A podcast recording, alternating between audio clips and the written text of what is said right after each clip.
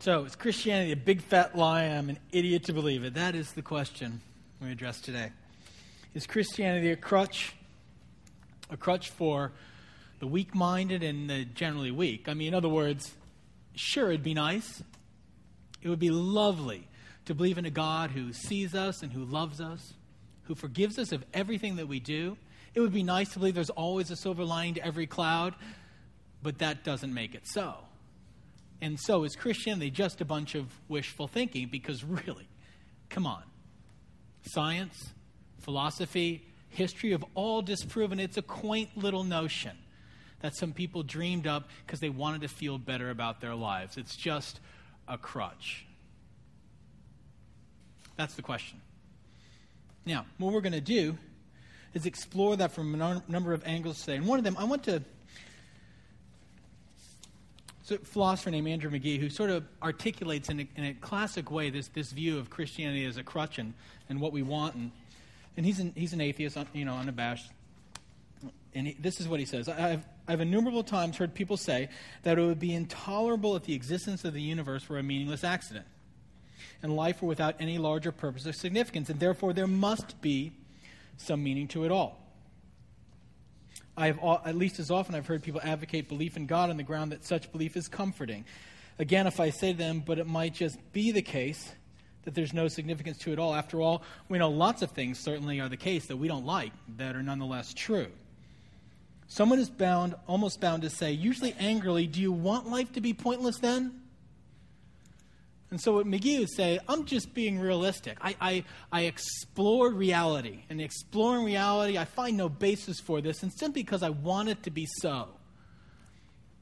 And he says, people often argue with him. They say, so life has no meaning, so do you want life to be meaningless? And he would say, well, no, it doesn't matter what I want and what I don't. Life is filled with things I don't like. And every one of us looks at things in our life that we wish were not so. Maybe we wish we were not who we were. We wish our parents were not who they were. We wish our friends were not who they were. We, wish, we wish all things, sorts of things were different, but wishing they're different doesn't make them not so. Deal with reality, is essentially what he'd say. Just because you want life to have meaning, great. It doesn't mean that it does. In the uh, little clip there with Colbert, and his name is Bart Ehrmans. Bart Ehrmans is the professor, uh, he's the head of the religion department at uh, Chapel Hill. And uh, he, uh, I'm going to tell you a little bit about it, his, his, story in a minute, but his uh, take essentially is that I have, I've explored Christianity from the inside. And, and, discovered there that there's just no reason to believe it. He would say, I, I, watched another interview with him where he's the head of religion at Chapel Hill, and he would say, Do you believe in God? And he'd say, I don't know. I'm not sure. I'm not sure if I believe in God. And he would, he would say, is it doesn't matter what I want, it doesn't matter what I'd like, but I've explored truth ruthlessly, without passion or bias. And in so doing, what I found was I may want Christianity to be true. I may wish there was some answer to what I feel inside me, but just because I want it doesn't mean there is. this whole issue, we're going to get to sort of the intellectual part of it in a, in a little bit, but this whole issue sort of skips over one fundamental point. And that's this. When you ask the question, is Christianity the crutch? The initial question you have to ask is so, is there a need within humanity that awaits to be addressed? In other words, is there a need for a crutch? Uh, at this point, in our home, we could open up a crutch store and we could open up a boot store. And I don't mean cowboy boots, I mean, you know, the orthopedic boots because my children keep breaking things. Evan now has a fluorescent orange cast on his foot. We have a discount plan with Ortho Carolina. We just keep going in and we get crutches and we get boots. And I, I, I, promise you, I have never once looked at my children that I'm willing to admit and said, Oh, you're such a baby. You really got to have, you know, man up. You know, so your foot's broken, you know, just walk on it.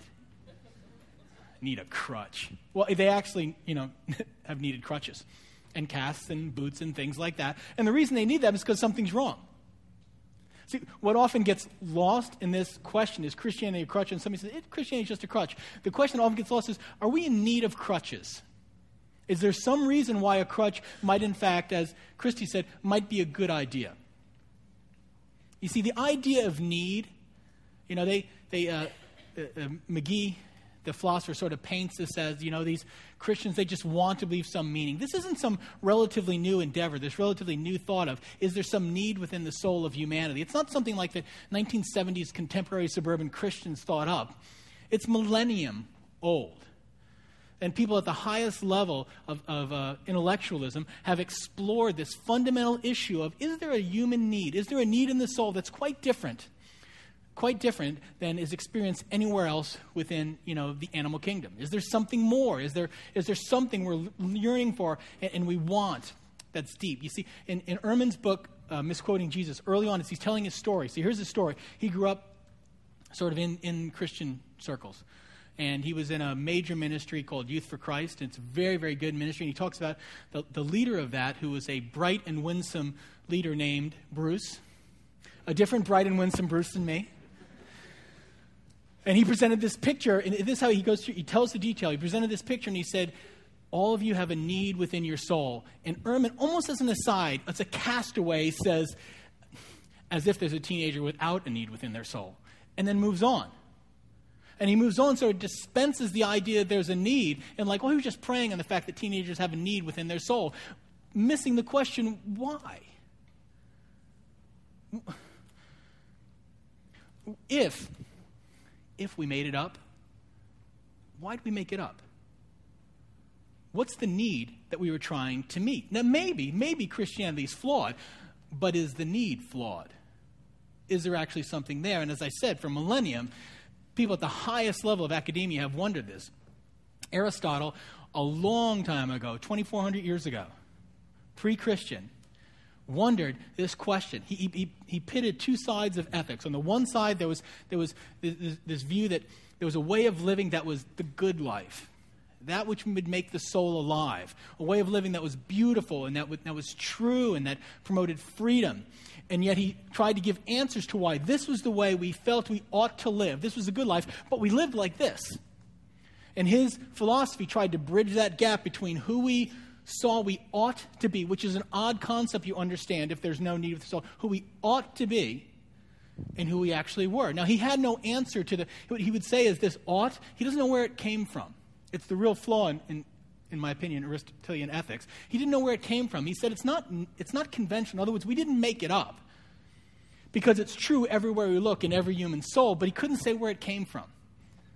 Plato, on the other hand, would say he would know where it came from, although it's a kind of interesting concept. Plato would say we, we all sense that there's something good and true and right. We know that there's such a thing as beauty. And so when we see something beautiful in the world, the reason why we think it's beautiful is because it mimics the reality of the universe that there is beauty. The reason why we long for freedom and when we see it, we rejoice because freedom is fundamental to something about humanity. The reason why we're passionate about truth is because we know there's something in the universe that says truth is right. It's why when Jesus says the truth will set you free, that people resonated with that because it hit some core deep within. And what Plato would say is, where does this come from? Where does this notion come from? And he called it the furniture of the universe. He would say, I, I can't tell you, but it's, it's as if it's, it's out there. There's beauty. There's such a thing. You know that. Was, and, and, Plato was very intuitive. As our, you know that. Beauty. You understand what I'm saying.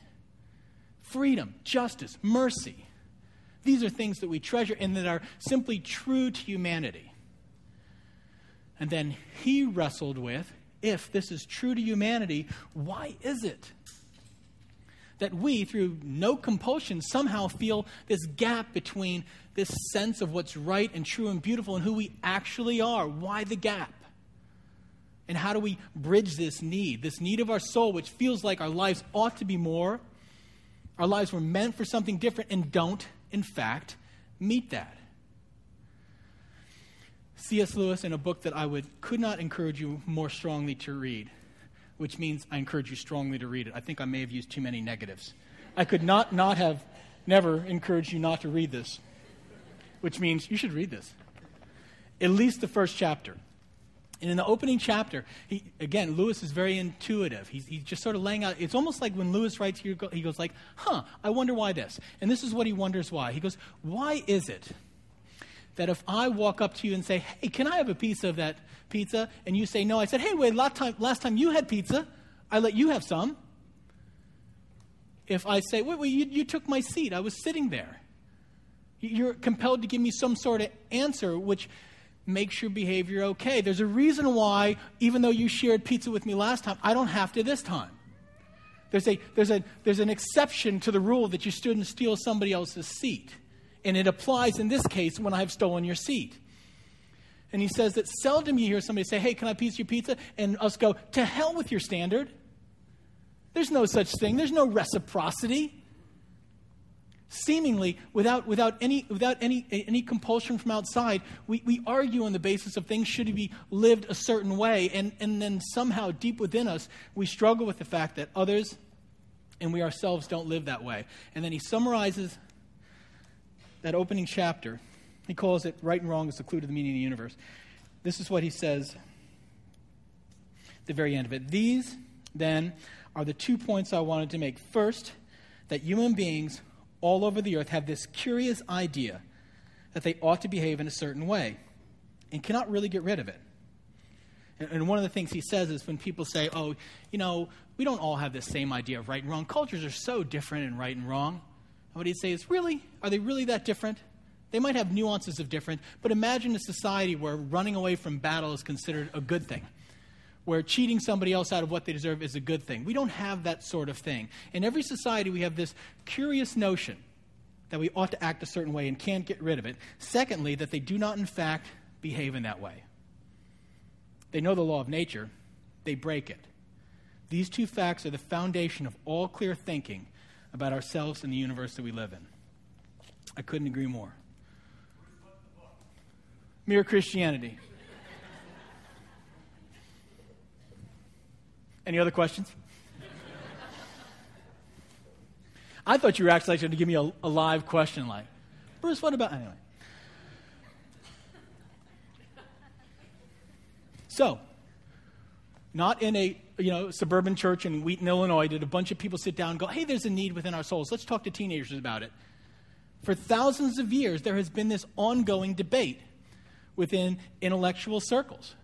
Why is it that we feel that there's a way to live and we don't live it? Where, where did this notion come from? And is there any answer to that fundamental dilemma? In other words, do we actually need a crutch? Is something broken? Jesus in the Gospel of Matthew, and I could read out of any of the four Gospels, they all work fine for me. In Matthew chapter 11, and by the way, if it's stuff that, that Bart Ehrman talks about, then he's a very bright man. Don't get me wrong. However, I'm, I'm more than happy to discuss anything that he said. We did a lot of it a couple of weeks ago, Jamie and I, but I'm more than happy to discuss anything that he says. There is a, uh, a distinct bias to what he says. It's put a certain way, and, and uh, I'd be happy to talk with you more about it. Anyway, in Matthew 11, there's a passage where some people, some followers of John the Baptist, who John the Baptist was came before Jesus and he talked about Jesus coming, and he's now in, in prison. And it says this: After Jesus had finished instructing his twelve disciples, he went on from there to teach and preach in the towns of Galilee. When John heard in prison what Christ was doing, he sent his disciples to ask him, "Are you the one who's to come, or should we expect someone else?" John seems to unearth that question of the soul. Is this, is this the answer we've been looking for? Or, or should we expect someone else? Or not, not, so is there no answer? Are you the one who's going to finally come and bridge that gap, that, that paucity in our soul between who we are and who we feel like we ought to be, who helps us to make sense of the longings of our soul, of the whys? Are you the one? Or should we look for someone else because the question won't go away? Jesus. You may not be the answer, but the question's not going away. And Jesus responds like this Go back and report to John what you hear and see. The blind receive sight, the lame walk, those who have leprosy are cured, the deaf hear, the dead are raised. I'm sorry, it makes me think of that line raises the dead like a duck. The dead are raised, and the good news is preached to the poor. And then he gives this little thing at the end Blessed is the man who does not fall away on account of me. You know, he says, John, look at what's happening here. Yes, I'm the one. I'm the one who's coming in to meet the needs of people, the needs of people physically and spiritually. I'm the one who is the answer to the question. I know you have a question. I'm the one who's the answer to the question. He doesn't say, "Well, you know, John, I'm just I'm just doing some stuff. Like really, you know, there's not really any answer to the questions of your soul." Yes, John, I'm the one. This is the position that Christianity offers out is that there is a question. There is an actual need. That humanity struggles in, in, in a way that nothing else in the, the, uh, the world struggles with the question of why, of what do things mean, and what they're about. And Jesus says, in the midst of that, I have an answer for you. You were made for glory.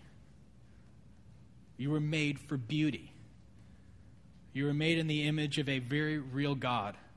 That's why it's not furniture in the universe, it's a being in the universe. That's why you sense that things are true and beautiful. That's why you resonate when you hear the truth so set you free because freedom rings in your soul. You were made for glory and for beauty. And yet, there has been a significant breach. And so you see it and you long for it and you live over here quite honestly. And wonder why your life can't be different. And wonder why the ought and the actual just never seem to meet or meet far too little. And in the midst of that actual dilemma of the soul comes Jesus, the Christ, the chosen one, who walks onto earth and he delivers this message to the heart of people who are wondering and says there actually is an answer. You were made for God. Your heart and soul was made for God, and you've gotten short circuited from God. That's why you know it, but you can't live it. And I will bring you forgiveness and a reconciliation back with the God who made you, because that need was meant to be addressed. C.S. Lewis also will use this illustration when we. The reason why we're thirsty is because there's such a thing as water. The reason why we're hungry is because there's such a thing as food. The reason why we long for meaning is because there's such a thing as meaning. The reason why we look for beauty is because there's such a thing as beauty. The reason why we feel broken is because we're actually broken. So pick up the crutches. Is Christianity a crutch? Yes, it is. You need a crutch. Honestly, our ankles are not broken. We don't have a small bone in our foot that's fractured. Our soul is disconnected, deeply crippled, and in need of forgiveness. Yes, it's a crutch because there's an actual need. And the truth is, I know deep within me that I don't actually have to convince you of that because I know you feel it. The only thing I want to do at this moment, the only thing I want to do is not to help you to buy into that notion that I'm silly to feel this. You are in good company. Human beings for thousands of years have wondered this question, and it's the core of clear thinking. You have a need. Jesus has come to address it. He's calling people back to himself. Now, if there's a need, the question can be asked is Christianity the answer to that need? Well, let's say you go, okay, there's a need, there's something wrong. Is Christianity the answer to that need, or is it just too intellectually lightweight? Does it not carry enough weight to it to be believed? If anybody really explores this stuff, does it get tossed out by, by science? Well, we got a couple of things working against us. One is caricatures. This is, you know, last week, I think it was Thursday, uh, on Yahoo News, front page of Yahoo News. Um, there was a article about a church in Ohio, not a church, a um, Christian school in Ohio that was suspending a student and not letting him take final exams because, wait for it, he was going to a dance. And they made a strong case. They didn't apologize. They made a strong case for why this was the exact thing to do. And in fact, it was the kid's fault. He should have known better. Because, after all, rock music and dancing are evil and immoral. And so, a guy like Andrew McGee goes, See. Really? This is the stuff? This is the stuff of clear thinking people? Oh, yeah, and then there's the person who said, contrary to all evidence, that the earth is about 5,000 years old. Really? This is the stuff of clear thinking? These are caricatures. In any movement, you can find the fringes. It's not usually wise to, to go with the fringes as the heart of what it is. You don't have to toss your mind out to believe in the gospel. In fact, let me just in one way, I could, I could explain this to you personally. For my, I could explain this to you a number of different ways the intellectual credibility of Christianity, the argument from morals, all sorts of things. I just want to talk to you about one thing. One thing. When you, Francis Schaeffer, a Christian philosopher, has said, when it gets down to ultimate issues, fortunately, there are very few options. And now I want you to think about this. Think about the fact that you and I are here. And you and I are here as we are here. We are, we are beings who think and who feel and who love and who hate, who hurt, who heal, who rejoice, who weep, and who wonder why. Who wonder, why am I here? This is an unprecedented phenomenon.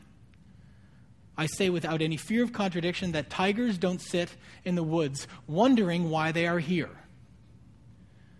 And it is a distinct problem for any other view other than a theistic Christian view of why there are these people who move from simple things like, you know, they have opposable thumbs and we make tools to sitting back and wondering why. And who believe that they ought to live a certain way and can't do it. See, that's the bizarre, and can't do it. You've got three options for this phenomenon that we know as human life. One is everything came from absolutely nothing. See, it either came from something or nothing. It really does get simple at the base level. Nothing. It came from absolutely nothing. You, I, kangaroos came from nothing. Now, I want you to try to imagine nothing. You know what the problem with that is? you can't do it because you're imagining something as nothing. What is nothing? You know, one person said, well, it's like having a blackboard and you had words on it, you erased the words and then you threw the blackboard away. It's nothing. There's nothing. This is one intellectual theory that everything we have came from absolutely nothing. Now, you can believe that. I will not say you are wrong to believe that. I will say this please don't tell me I lack intellectual credibility if you would say that everything we know came from absolutely nothing. That's a trick. That really is a trick. So maybe we move on. And everything we know of, including you and I, came from something. You got two options for something. Something is stuff, an impersonal thing, or it's a personal thing. And so in the beginning there was stuff, or in the beginning there was God. Well, if, if, if in the beginning there was stuff, and from all eternity there was something, not, not, not thinking, not feeling, not breathing, not hoping, not creating, not loving, not hating, just stuff. Really, this is problematic, in my view. From an intellectual position, this is problematic. It is a quantum leap from the idea that I had a fin that turned into a leg to I'm sitting, thinking, and wondering about what is real, what is true, what is right, what is holy, and what is beautiful. This is a quantum leap without anything in the mix to make sense of it. There's no whys in the idea of an impersonal source to our universe, or there's a personal source. Now, you see, people say, how can you, how can you prove there's a God behind the universe? You got three options there's a personal being, there's an impersonal stuff, or there's nothing. That's it. These are your options. A personal God explains a lot. How did God get there? I don't know. I don't know how impersonal stuff got there either. It's not an answerable question. Try it. Try going back that far and figuring what came first, and it just makes your head hurt. But something's there. If you go all the way back, and Tim Keller says this in, in his book, Reason for God, which I also encourage you to read. What's the name of that book? Reason for God, Tim Keller. It's on the back table just so I'd get you first. he says at some point you have to stop seeing through something and see the end. You know, what's, what's the beginning of this, this thing? In the beginning, you got stuff or you got God. And God makes so much sense. Because now I have an answer, not simply to existence, but to metaphysical existence. to wondering, to personality, to the ought. You see, there's no ought if there's no God. There's no ought. We're just making it up. Why in the world somebody would make up an ought that we can't live is crazy.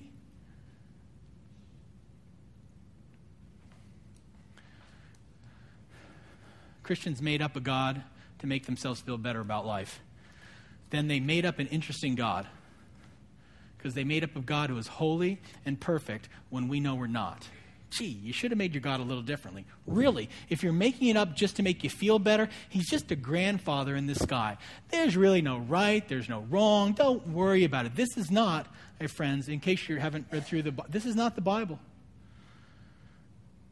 In the Bible, there's a real God of holiness and truth, in whose presence we quail because it shines on who we are, and in a sense, our heads go down and we wonder, how can I be so far off? But there's also rescue.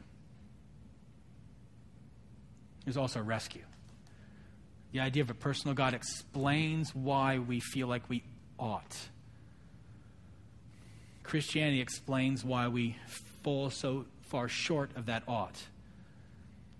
And it proposes an actual solution in space and time, written in historical books about a God who came to redeem you, to make your life whole, to answer the question that has been resonating for millennia Who am I? Why am I here? What is my purpose? How can I be who I was since I ought to be? That answer is found in Christ, who loves you deeply and calls every soul back to himself. So I conclude Is Christianity a crutch? Yes, absolutely. The reason it's a crutch is because we have a broken foot. If you are someone who is not yet a follower of Jesus, I hope, if nothing else, that today you've been able to move aside this question of is Christianity a crutch and perhaps ask a better question about who you are, what's going on in your soul, and if in fact Jesus isn't the answer to that question.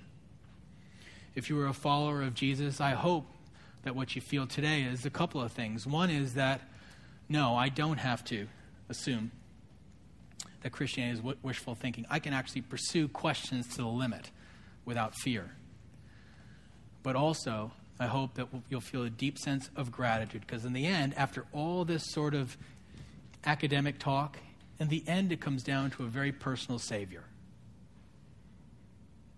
who saw your need and died for you, and who promises what your heart has always wanted. And so today, as we move out of this talk, we're going to move into communion. Because at the end of his life, having taught and healed and raised from the dead, he looked at his disciples and he spoke to them and he said, See this bread? This is my body, and it's broken for you.